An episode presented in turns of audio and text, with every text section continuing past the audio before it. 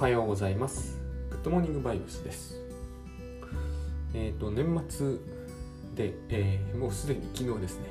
あの振り返り全然振り返りの話にならなかった気もするんですがえっ、ー、とまあまあえー、いろいろエヴァーノートとかで、まあ、あのライフログが僕の手元にはあるので振り返ってみたりしているんですけれどもあのまあまあ、えー、毎年同じようなことをやっているようで、えー、結局結構違うことをやるんだなとあのそ象徴的ってわけじゃないんですけどあの今、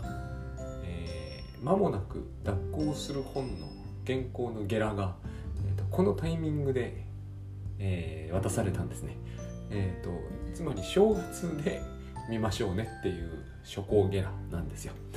えー、と別にこうあの文句言ってるわけじゃないんですよ。要するに、えーと、あ自分はずっとこれやってんなっていうのがあの年末年始にやってることって結局あのずっとやってることだと思うんですよねその人がある意味では。えーと、まさにこれを自分はずっとやってきてるんだなと思いました。で、えー、やっぱり去年の暮れの頃もあのゲラではなかったんですけどやっぱり結構原稿に追われてるか追われちゃいないんですけどねえっ、ー、となんかこうよくある漫画みたいに、えー、編集さんが追ってきているみたいなそういうインパクトは僕がそういうのを持ったことは本当に、えーと、一時だけだったんですがあのそういうことではないけれどもでも年末年始もこれを見ていると。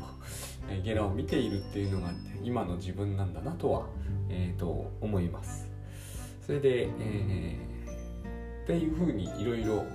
振り返ってみるとやっぱりあのこの「グッドモーニングバイブス」はね全部聞き返す暇とかは到底ないので、えーと、ざざっとタイトルを見て、えー、興味のあったやつだけをちょっと聞き返したりもしてるんですけれどもあのちょこっとですね全部聞き返す暇とかは本当にありえないのであの一日中やってても終わらないと思いますからね、あのやっぱり精神分析が圧倒的に増えてきている。まあこれは反動も間違いなくありますね。今までずっとこれを封印してきたからあの特にですねやっぱり、えー、好きだろうと何であろうと行動経済学を紹介したかったんですよ。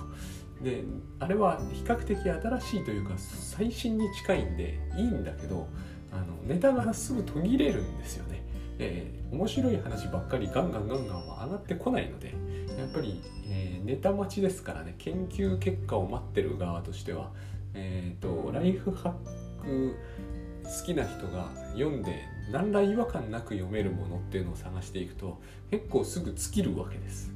で行動科学いわゆるこうネズミのレバー倒しですけどもあれも大変面白いんですが、えー、っとやっぱり限界はありましてあの全部ネズミのレバー倒しで説明しようとするものですからやっぱり限界がすぐあるんですよね。えーと、そうは言ってもかなり基礎的な話でもあのそんなには知られていない面もいっぱいあるので割とそれで本書けたりもするんですけれどもでもやっぱり、えーと、日常にあれを応用しようとした時には、えー、仕掛け学とかいうのも本として出ましたけれども面白いと思うんですけどね。でもあの限度がありますやっぱり。例えば、えー、行動科学だけで、えーと本一冊書けるかというと結構際どいところがあるあるわけです。あのやっぱり行動何て言うんですかね肉体のスキルアップじゃないんでね本書くというのは。あの鉄棒は間違いなく行動科学的にやればうまくなるわけですよ鉄棒とかだったらテニスとかでもまあ、えー、かなりスキル的なものを要求されますが、えー、なんとかなるんですよでも本格というのは、えー、その指先のスキルではないのでやっぱり。全然違いますよね。指先のスキルはタッチタイピングのスキルなんで、えーと、タッチタイピングのスキルは間違いなくあれで上手くなるんですよ。昔北斗の拳のタッチタイプとかがすごい売れましたけどまさにああいうのが行動科学の、えーと、うまい応用例だと思うんですね。でもあれはあの、えー、あれでできるようになるのはタッチタイプであって文章を作ることではないんですね。あそうだあの文章書き上げ塾を、えー、倉園さんとやってる書き上げ塾が、えー、5期スタートしてますがなんとまだなんとか、えー、やりたいという方がもしいらっしゃったらですねえっ、ー、とあと1ヶ月ぐらいは1席ぐらいだと思いますがなんとかなるのであのもしこのタイミングでという方がいらっしゃったらあの公式サイトの方から、えお申し込みいただければいいかなと。まだ申し込みができる状態であればですけど、えーと、つまりこの段階は企画を立てる段階なので、えー、書き始めるのはあの1ヶ月後ぐらいからでも間に合うような設定5ヶ月ありますからね。5ヶ月で、え3万字いければ十分、うん、だと思いますので、えーとまあ、文字数っていうのはその人のテーマによりますけれどもよろしければご参加ください。で、えー、というわけでまあずっと長らく基本的には黙っていた、えーと、精神分析がぶわっとここに来て、えー、出てきていると。でやっぱりですねやっててよかったんだなっていうのを最近2つほど、えーと、報告いただいた話にありまして1つはですね、えーと、夢分析読むようになったっていう話を聞いて僕は衝撃を受けたんですよ。本当に。夢分析というのは、えー、多分買ってる人はいっぱいいると思います。あの新潮文庫のやつでなんかこう夢分析あ読むといいぞみたいな。しかも夢分析ってなんかこうすごいかっこいい感じがするじゃないですか。夢を分析すると全く新しいことが分かってくる。多分ですねフロイトが、えー、精神分析って彼も名付けちゃってますけどね。えっ、ー、とあれをうん出した時もそういうあのワクワク感があったんですよ D.H. ロレンスっていうあのチャタレ裁判で有名になっちゃった、えー、作家さんがいますが彼なんかはそのワクワク感を、えーと、同時代でまともに書いてますからこんなにワクワクさせられる、えーと学問研究にぶち当たって読んでみたらあのとってもがっかりしたっていうのがあるんですよ私なんかに言わせれば D.H. ロレンスはまさにフロイト的なんですけれどもねフロイトが、えーと、書いてることを小説に書いたらああなるだろうっていう小説家なんですけれどもそれでも彼はフロイトがうんとなんか非常に興味を持つんだけど結局まあ D.H. ロレンスという人はあの素直な人じゃないのでああいうことになっちゃうかもしれないんですけど、えっと、あなたフロイトじゃないですかっていう気がするんですけどあんまりフロイトのことをよくは言ってないです。であのまあ、そういうこともあって夢分析を読んでいるというのが私の影響なんでしょうねやっぱりね。あのだとすると非常にちょっとびっくりだし、え、なかなかあのやっててよかった感がこういう方は1人いらっしゃればもう十分だと思うんですよ。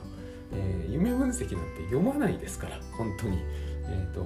分精神分析の人は読みますよ絶対にあれをあれを読まないということは考えられないけど、あのまあまあ読まないですよ。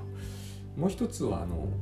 ちらは、えー、夫をグーで殴る私をやめたいみたいな漫画をあれはフェミニズムの漫画なんですけどえーと、あっちだったらまだまあわかるんです。それでも多分これを読むことは、えーと、私が言う話をしなければまず読まれることはなかったかもしれないなっていうんでやっぱりとても良かったなと思うんですよ。フェミニズムの、えーと、観点というのはやっぱりそれ好きな人じゃないと読まないですからね。で、えー、とそしてフェミニズムというものが、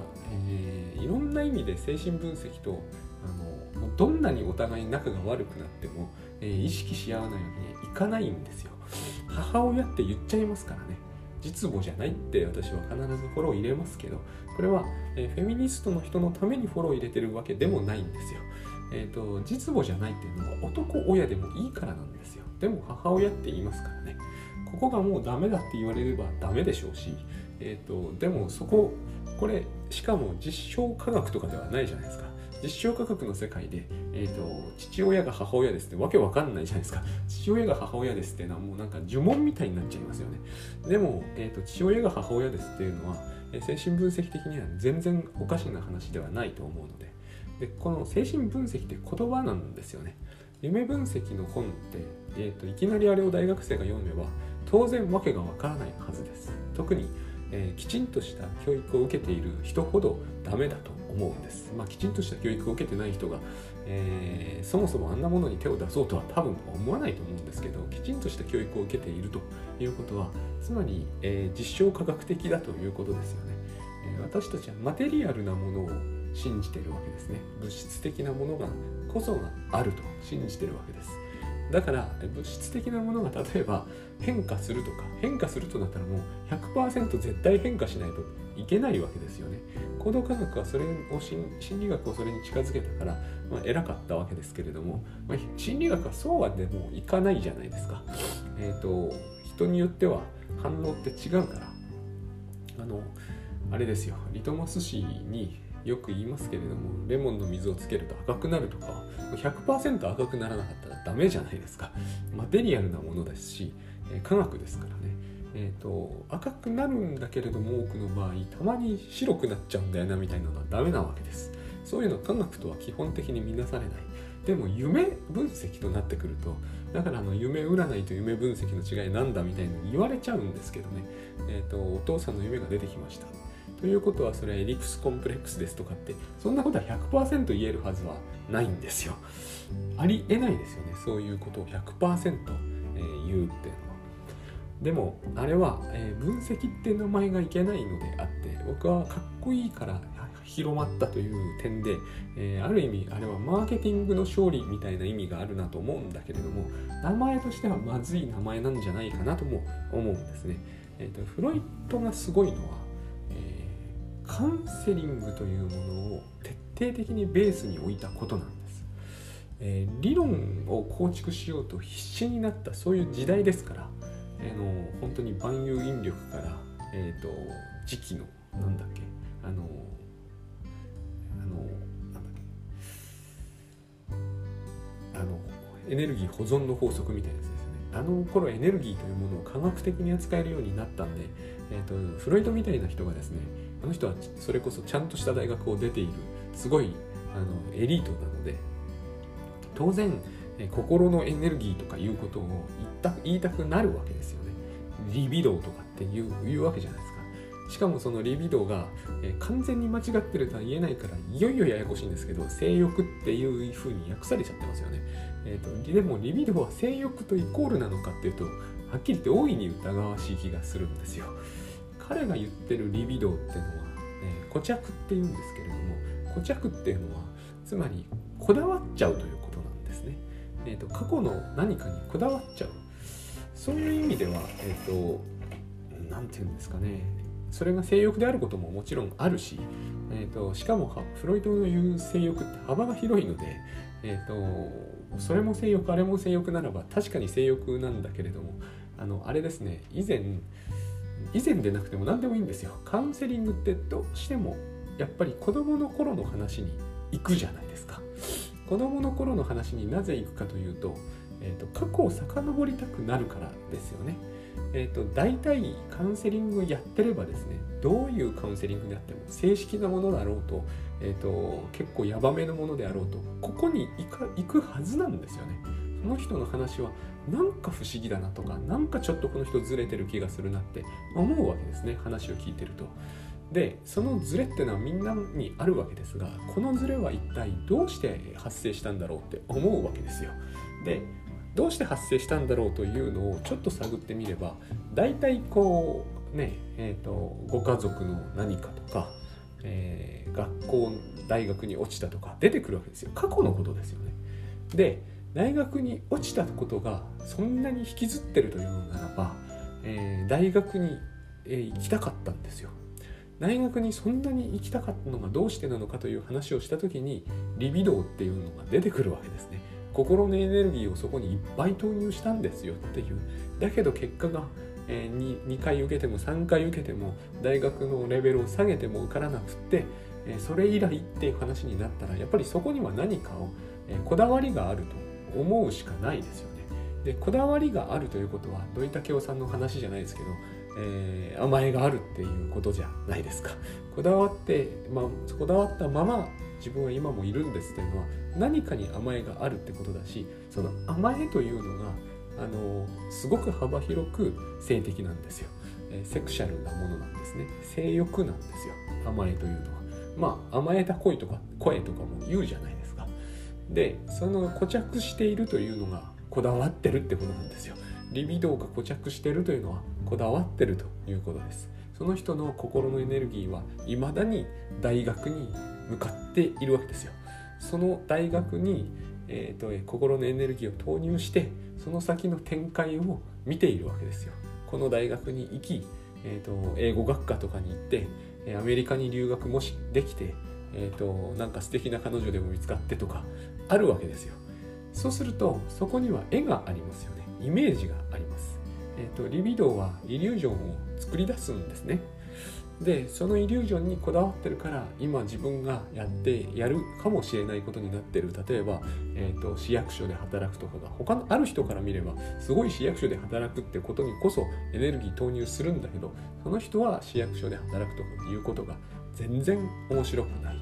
でフロイトに言わせるとそれはリビドーガというエネルギーがですね、えー、大学の方に英語の方に向かっちゃってるから市役所の方には向かわないから全然面白くないんだって話になってくるわけですよ。っていうことを夢分析の中には書いてあるんだけども、えーと、夢分析というタイトルからこれを連想することはないじゃないですかあんまり。だけれども実際カウンセリングっていうものをやってると絶対こういう話になるんですよね。こういう話って黙ってても何度も聞いてれば出てくるんですよ。その人は結局過去のことを話し始める。でその過去のことというのも本当か嘘かはわからないわけですよ。あのその辺ですごくグッドバイブスと似てくるところがあるわけです。なぜならグッドバイブスも、えーと、ある意味、えー、カウンセリング的だから。多分、えー、倉園さん自身が、えー、セルフカウンセリングしたことと関係があり、え身近な人とのえー、カウンセリングが必要なような関係の中で私との関係も最初そういうところがありましたから、えー、中で培ってくるものっていうのはそういう話になっていくしそこの理論立てようとすると似てくるんですねこの種の話は。どれも。やっぱりどうしても過去何があったのかそして何よりも大事なのはそれは本当にあったのか。でフロイトはここでつまずいたわけです。最初は本当にあったんだと思いました彼は、えー、ヒステリーという問題はつまり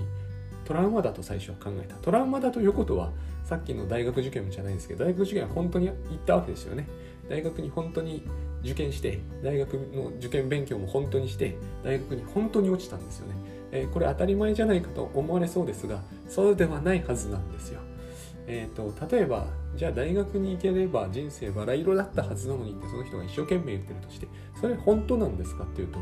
どこから本当でどこから本当じゃないかっていうのの区別が必要になってきますよね。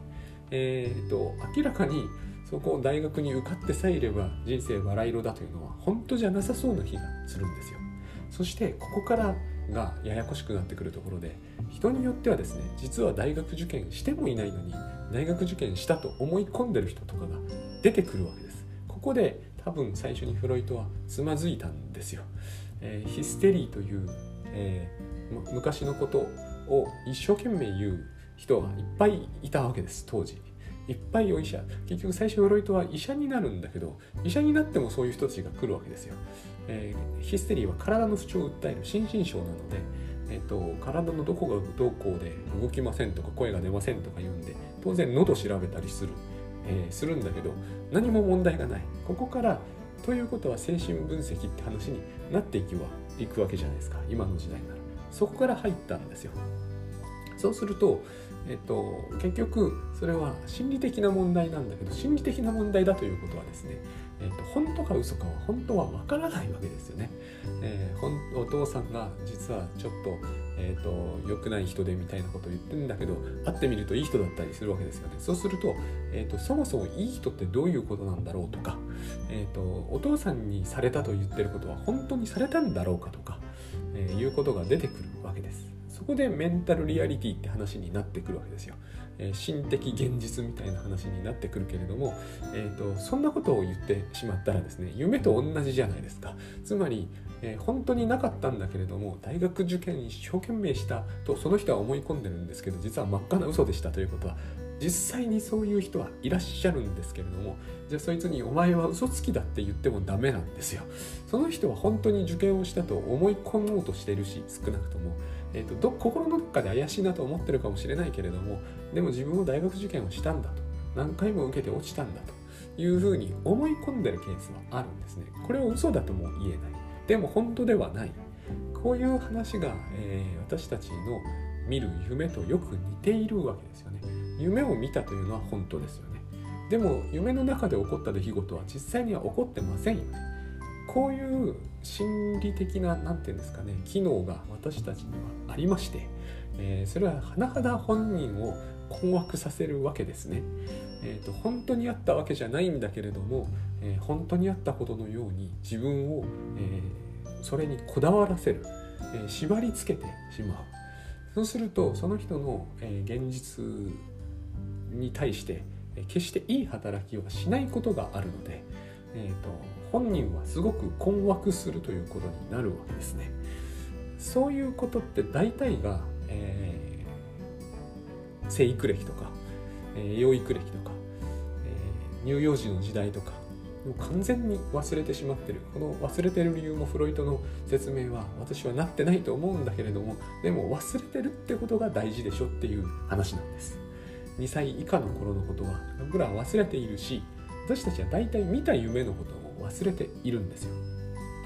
2つの意味でこれは大事で忘れているこだわりがあるという変なんですけどね。こだわってるのに忘れている。こだわってるのに思い出せない。でもやっぱり思い出したくないことってあの先日シベリア抑留の、えー、特集やってて過酷極まりない感じでしたけど喋、えー、んないと言うんですよね絶対に。思い出したくないんですよ。でもこだわってはいるじゃないですか。私たちはことが深刻になってくると思い出したくはないけどこだわっているってことが出てくる。しかもですよ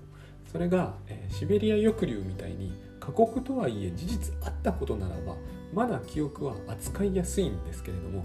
事実あったわけでもないんだけどそれにひどくこだわっているんだけれどもにもかかわらずそれは実際にあったことではない。例えば悪夢がトラウマになっているみたいな話になってくるともう取り扱えないんですよ。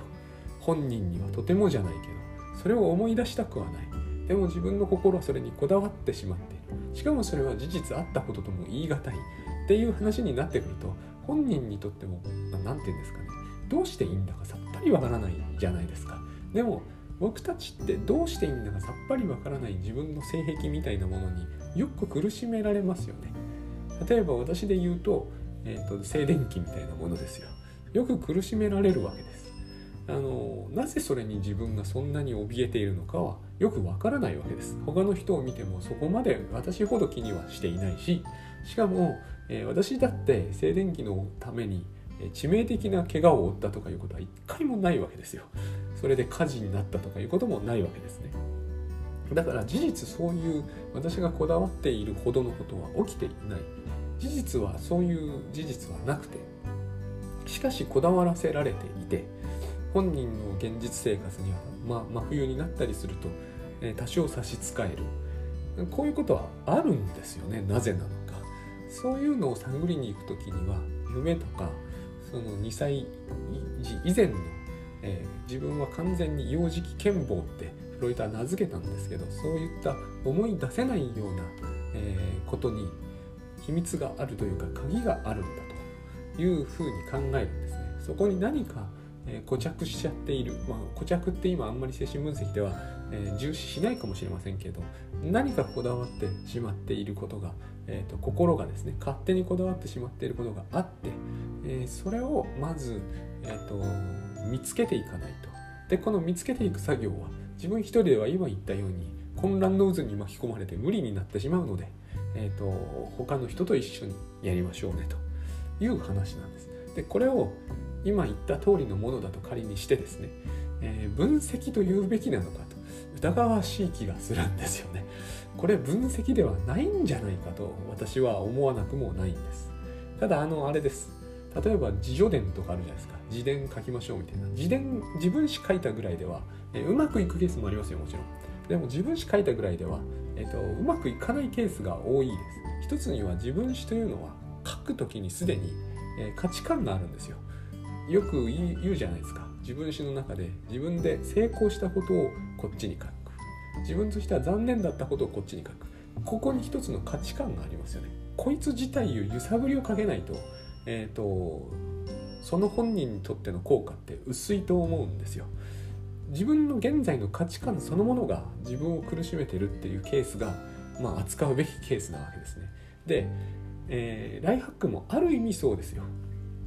変化というものを求めるということは、え今のまんまの状態で完全にあのあるがままでいいってグッドバイブスで言うんですけどそれはあるがままではいけないとその人が思ってるせいなんですね。だからあるがままではいけないと思ってるのはやっぱり固着があるケースが多いんですよ。あるがままの自分でいいはずがない。大学2回も受けて落ちたんだからとかっていうのはこれは本人のこだわりじゃないですか。しかもその人が実は落ちてなかったりすると一層話がわけわからんではないですか。その人が自分史を書いたからといってうまくいくケースはあると思うんですけど自分で自分史を眺めただけでは十分ではない場合が多いんですね。やっぱり自分はここで2回も大学に失敗して本当にダメだって思うだけではダメですよね。十分じゃないですよ。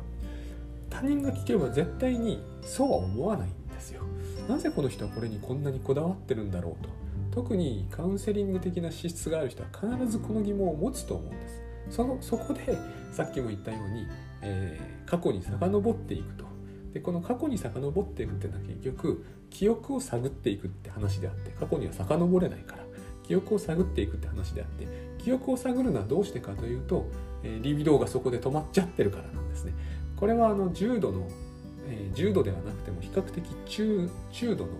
えー、ちょっと神経症気味の人とお話になってみると必ず皆さん気づくことだと思うんですけどこの人って年齢にしてはちょっと子供っぽいこと言うなって感じると思うんですね。この種の問題で悩んでる人は。理由はある年齢のところで、えーと、固着が起こってしまっていて、えー、こだそこの年齢のところに強いこだわりがあるから、えーと、例えばどう見てもどう見てもって実際には50代半ばなんだけれどもそのこだわりは思春期の問題だっていう感じのことが少なくないわけです。という話が、えーと、実際のところはですねあの夢分析というものの中にあったりするわけです。まあ夫をグーで殴る私をやめたいもそうなんですよ。その固着の多くの原因は自分では相当の一定の努力をしないと思い出すことすら困難で思い出したとしても事実であるということを認定することは多分できなくてただ問題なのは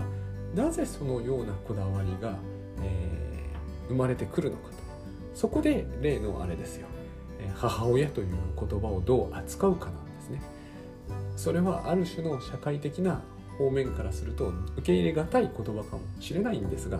でもやっぱり、えー、最初に出会う人間は母親だからここに大きなポイントが、えー、発生してしまうじゃないかと。まあフロイトは考えたわけ。